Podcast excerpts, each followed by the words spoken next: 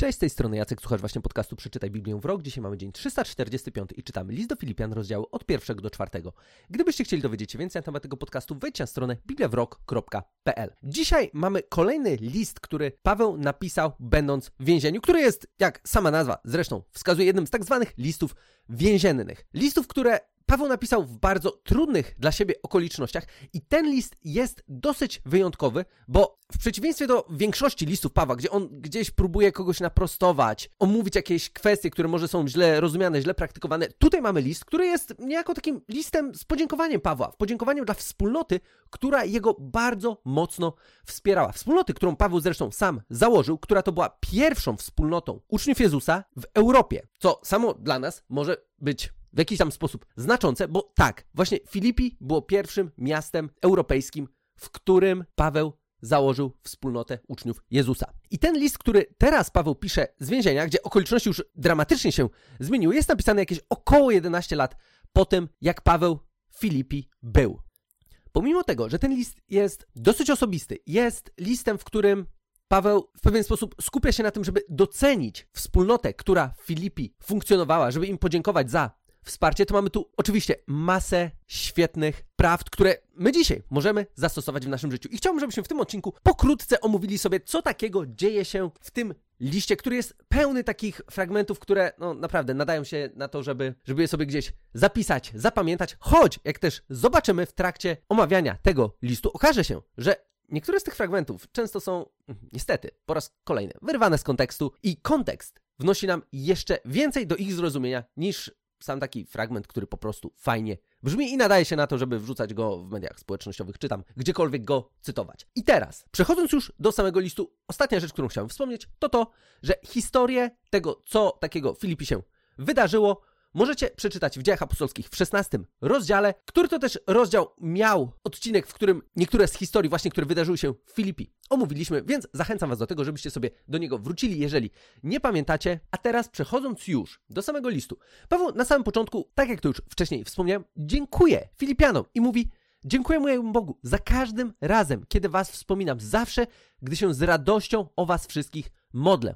Dziękuję mu za Wasz udział w głoszeniu dobrej nowiny od pierwszego dnia aż do obecnej chwili. Jestem przekonany, że ten, który zapoczątkował Was dobre dzieło, będzie je też doskonalił aż do dnia powrotu Chrystusa Jezusa. I dalej Paweł poświęca jeszcze kilka zdań na to, żeby to podziękowanie rozwinąć, po czym przechodzi do opisu swojej sytuacji. Opisu sytuacji, która, tak jak już wspomnieliśmy, no była trudna. Paweł był w więzieniu i dlatego tym bardziej znaczące jest to, jak pełen nadziei i zachęty jest ten list napisany w tak trudnych okolicznościach. I na samym początku w zasadzie Paweł opisując tą swoją sytuację więzienną wspomina o tym, że są nawet ludzie, którzy z jednej strony jego gdzieś próbują wspierać w tej sytuacji, ale są też tacy, którzy głoszą Chrystusa po to tylko, żeby Paweł miał jeszcze bardziej przerąbane, co jest w ogóle totalnie pokręcone i sami widzimy, jak ludzie potrafią być naprawdę dziwni, ale w tym wszystkim Paweł mówi, to świetnie, bardzo się cieszę, że w taki czy inny sposób, obłudnie czy szczerze, Chrystus jest głoszony. Niemniej jednak dalej odnosi się do tego przekonania, które ma, że modlitwa Filipian przyniesie mu w końcu ratunek. I patrząc na ten ratunek, o którym Paweł mówi, on odnosi się w zasadzie do dwóch takich możliwych scenariuszy, które mogą się wydarzyć z perspektywy jego uwięzienia. Albo zostanie skazany i zginie, no albo będzie żył. I jeżeli będzie żył, to dalej będzie zakładał kolejne wspólnoty, no będzie wolny, będzie mógł dalej sobie działać. No i po raz kolejny dla nas to wyznanie, które Paweł opisuje w wersetach od 21 do 25 jest naprawdę, naprawdę ciekawe, bo Paweł pisze tutaj, bo dla mnie życie to Chrystus, a śmierć to zysk. Jeśli już żyć w ciele, to dla owocnej pracy. Co bym wolał? Nie wiem. Pociąga mnie jedno i drugie. Chciałbym stąd odejść i być z Chrystusem, bo to o wiele lepsze. Jednak pozostać w ciele to dla was korzystniejsze. Tak wiem, że pozostanę, będę przy was wszystkich, byście robili postępy i czerpali radość z wiary. Widzimy tutaj dylemat Pawła, który z jednej strony mówi, mógłbym zginąć. I w sumie to mi to jest całkiem na rękę. Ja osobiście bym był bardzo zadowolony z sytuacji, w której jestem skazany, jestem stracony i mogę w końcu doświadczyć pełni tego, co było źródłem mojej wiary. Ale z drugiej strony mówi, no, rozumiem, że jeszcze mam tutaj rzeczy do porobienia, rozumiem, że dla was przyda się to, żebym jeszcze był dostępny, żebym jeszcze mógł może was odwiedzić, zachęcić, napisać jakiś list, więc najprawdopodobniej skończy się tak, że no zwyczajnie będę żył dalej, po to, żeby móc wam służyć. Raczej nie są to dylematy, które my dzisiaj mamy. Na zasadzie, czy wolałbym umrzeć, czy wolałbym żyć. A tutaj Paweł, który też w tym liście pokaże tak wyraźnie, jakie on objawienie ma samej osoby Jezusa, pokazuje, że w zasadzie życie tutaj sprawia, że czuję pewien niedosyt. Chciałbym czegoś więcej, ale wiem, że to więcej jest związane tylko z tym, że będę musiał opuścić to ludzkie ciało. W każdym razie, całkiem ciekawe stwierdzenia ze strony Pawła, które dla nas mogą rzucić swego rodzaju wyzwanie na naszą wiarę, na to, jak głęboko my ją jesteśmy w stanie przeżyć i jak bardzo jesteśmy przywiązani do tego, co jest tutaj, a jak bardzo jesteśmy w stanie spojrzeć na nasze życie z perspektywy wieczności. Do czego też zresztą w tym liście jeszcze się później odniesiemy. Zaraz po tym Paweł zachęca Filipian do tego, żeby żyli godnie, żeby żyli na miarę swojej wiary, żeby to w jaki sposób oni żyją było odzwierciedleniem tego, w co wierzą. I dalej będąc jeszcze w pierwszym rozdziale, później przeskoczymy sobie gładziutko do rozdziału drugiego, od wersetu 27 pierwszego rozdziału, czytamy tylko postępujcie jak ludzie wolni, w sposób godny dobrej nowiny o Chrystusie, tak abym niezależnie od tego, czy przyjdę i was zobaczę, czy jako nieobecny tylko was usłyszę, wiedział, że stoicie w jednym duchu, jednomyślnie, ramię w ramię, walczycie w wierze podanej w dobrej nowinie i w niczym nie dajcie się zastraszyć przeciwnikom. Taka postawa jest dla nich zapowiedzią zguby, dla was zaś zbawienia przez samego Boga. Macie bowiem przywilej, że ze względu na Chrystusa nie tylko w Niego wierzyć, lecz i dla Niego cierpieć, tocząc tę samą walkę, którą wcześniej u mnie widzieliście, a o której teraz słyszycie. Jeśli więc w Chrystusie jest jakaś zachęta, jakaś pociecha miłości, jakaś wspólnota ducha, jakaś serdeczność i miłosierdzie, pomnóżcie moją radość i bądźcie jednomyślni związani tą samą miłością, skupieni na wspólnym celu, złączeni jednym zdaniem. Myślcie nie o tym, jak się wybić kosztem innych lub zaspokoić własną próżność, ale raczej w pokorze uważajcie jedni drugich ważniejszych od siebie. Niech każdy dba nie tylko o to, co jego, lecz i o co cudze. I tutaj znowu po raz kolejny widzimy kilka razy, jak Paweł odnosi się do kwestii jedności, jednomyślności, tego, żeby jako wspólnota Filipianie byli spójni, żeby kierowała nimi ta sama myśl, ale jednocześnie też zwraca uwagę na takie rzeczy, które może dla nas nie są szczególnie wygodne, żeby o nich rozmawiać, gdzie mówi, że cierpienie ze względu na Chrystusa to jest przywilej. I tutaj on stawia to na równi z wiarą. Z jednej strony macie przywilej w niego wierzyć, lecz i dla niego cierpieć. Też mi przywilej, powiedzielibyśmy dzisiaj. Niemniej jednak Paweł w cierpieniu potrafi dojrzeć możliwość tego, żeby jeszcze lepiej doświadczyć i poznać osobę samego Jezusa. I zresztą on tego jest świetnym, namacalnym przykładem, pisząc ten list z więzienia. I tutaj kawałek dalej, już po tym jak przeskoczyliśmy do rozdziału drugiego, też kolejne zdanie, które jest niemałym wyzwaniem, pewnie dla każdego z nas, ale co by nie było, jest to zdanie, które naprawdę może zmienić nasze życie. Kiedy poważnie podejdziemy do tego, co Paweł mówi w wersecie trzecim drugiego rozdziału, gdzie jest napisane w pokorze uważajcie jedni drugich za ważniejszych od siebie. I dalej, niech każdy dba nie tylko o to, co jego, lecz i o to, co cudze. Paweł nie robi tutaj za bardzo rozróżnienia na to, uważajcie za ważniejszych od siebie tych, którzy są, nie wiem, wyjątkowi, fajni i tak dalej. W zasadzie wszystkich, wszystkich. Włącznie z tymi, którzy czasami nam zachodzą za skórę. I żeby to stwierdzenie i to wezwanie do życia na miarę wiary w pewien sposób podeprzeć, Paweł odnosi się już do osoby samego Jezusa, który jest najlepszym przykładem właśnie takiego życia. I czytamy o tym w drugim rozdziale w wersetach od 5 do 11, gdzie jest napisane: Bądźcie względem siebie tacy jak Chrystus Jezus. On, choć istniał w tej postaci co Bóg, nie dbał wyłącznie o to, aby być mu równym. Przeciwnie, wyrzekł się siebie, przyjął rolę sługi i był jak inni ludzie. A gdy już stał się człowiekiem, uniżył się tak dalece, że był posłuszny, nawet w obliczu śmierci i to śmierci na krzyżu. Dlatego Bóg szczególnie go wywyższył i obdarzył imieniem znaczącym więcej niż wszelkie inne, aby na imię Jezus zgięło się każde kolano w niebie, na ziemi, pod ziemią i aby każdy język wyznał, że Jezus Chrystus jest Panem na chwałę Boga Ojca. I wychodząc od przykładu Jezusa, jako tego, który no właśnie, miał wszystko, mógł zrobić wszystko, mógł żyć absolutnie jak chce, miał pełną władzę, ale zrezygnował ze wszystkiego, co miał, ze wszystkich przywilejów, jakie jemu przysługiwały, po to, żeby być sługą, żeby żyć dla dobra innych. Wiem, że dla nas to może być przykład, który jest bardzo odległy i znowu powiedzenie, je, Jacek, ale to był Jezus. Okej, okay, to Paweł w takim razie, być może odnosząc się do też, być może podobnego myślenia ze strony Filipian, którego mógł się spodziewać, Paweł, ale to jest Jezus. Wiesz, my jesteśmy tylko ludźmi. No to Paweł dalej w tym samym liście wrzuci nam kilka przykładów osób, które właśnie żyją tym przykładem, który dał nam Jezus. I pierwszą taką osobą jest Tymoteusz, gdzie w drugim rozdziale pod koniec Paweł odnosi się właśnie do niego i do jeszcze jednego zawodnika. O Tymoteuszu, taka rzecz, która podsumowuje Tymoteusza jako przykład dla innych, jest werset 21, gdzie jest napisane: Wszyscy inni krzątają się wokół własnych spraw, nie spraw Chrystusa. Gdzie widzimy, Tymoteusz jest tym, który właśnie dba o sprawy Chrystusa. On nie zajmuje się swoim interesem, on nie jest gościem, któremu zależy tylko na swoim. Jemu zależy na to, żeby realizować misję, którą ma od swojego Pana.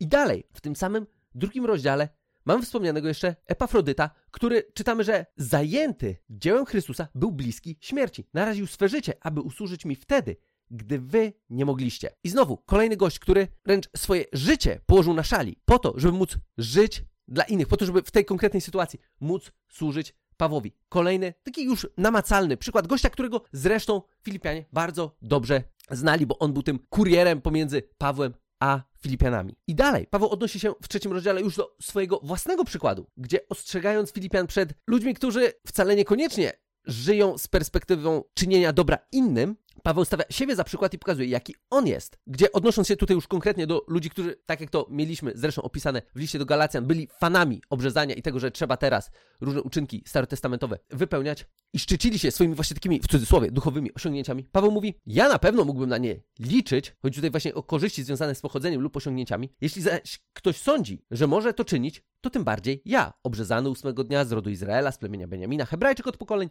w stosunku do prawa faryzeusz w kwestii godliwości prześladowca Chrystusa co do sprawiedliwości, jeśli mierzyć ją, ją normą prawa, człowiek bez zarzutu.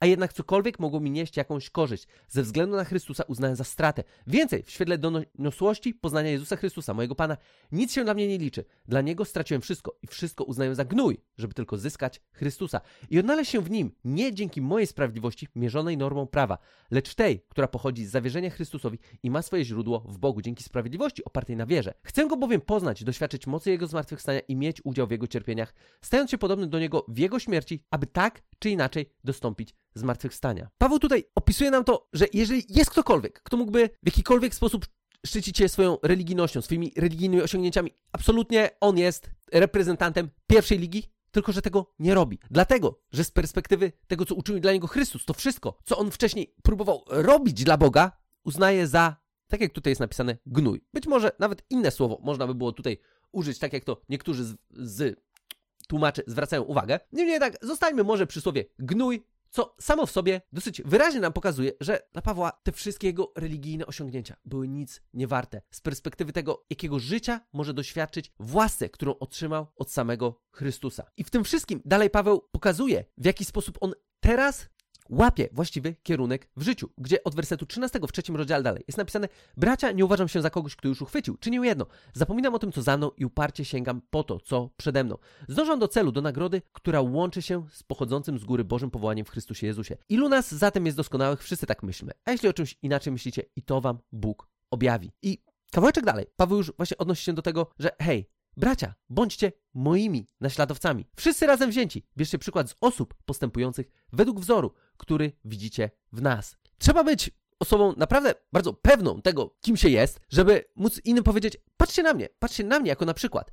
Bo Paweł wiedział, że on, czy też jak tutaj się zresztą odnosi też do innych, którzy żyją w podobny sposób jak on, gdzie możemy chociażby przypomnieć sobie szybko Tymoteusza i Epafrodyta, są osobami, które są namacalnym przykładem tego, w jaki sposób mamy żyć. Z jednej strony, tak jak to już kiedyś wspomniałem, łatwo jest powiedzieć, ej, patrz na Jezusa. I ja nie mówię, że nie mamy patrzeć na Jezusa, co więcej, znajdziemy oczywiście fragmenty, które zachęcają nas do tego, żeby swój wzrok utkwić w Jezusie i żeby z niego czerpać przykład, ale często potrzebujemy takich bardziej przyziemnych przykładów, do których łatwiej nam się jest odnieść. I Paweł tutaj mówi, patrzcie na mnie, na Tymoteusza, na Epafrodyta.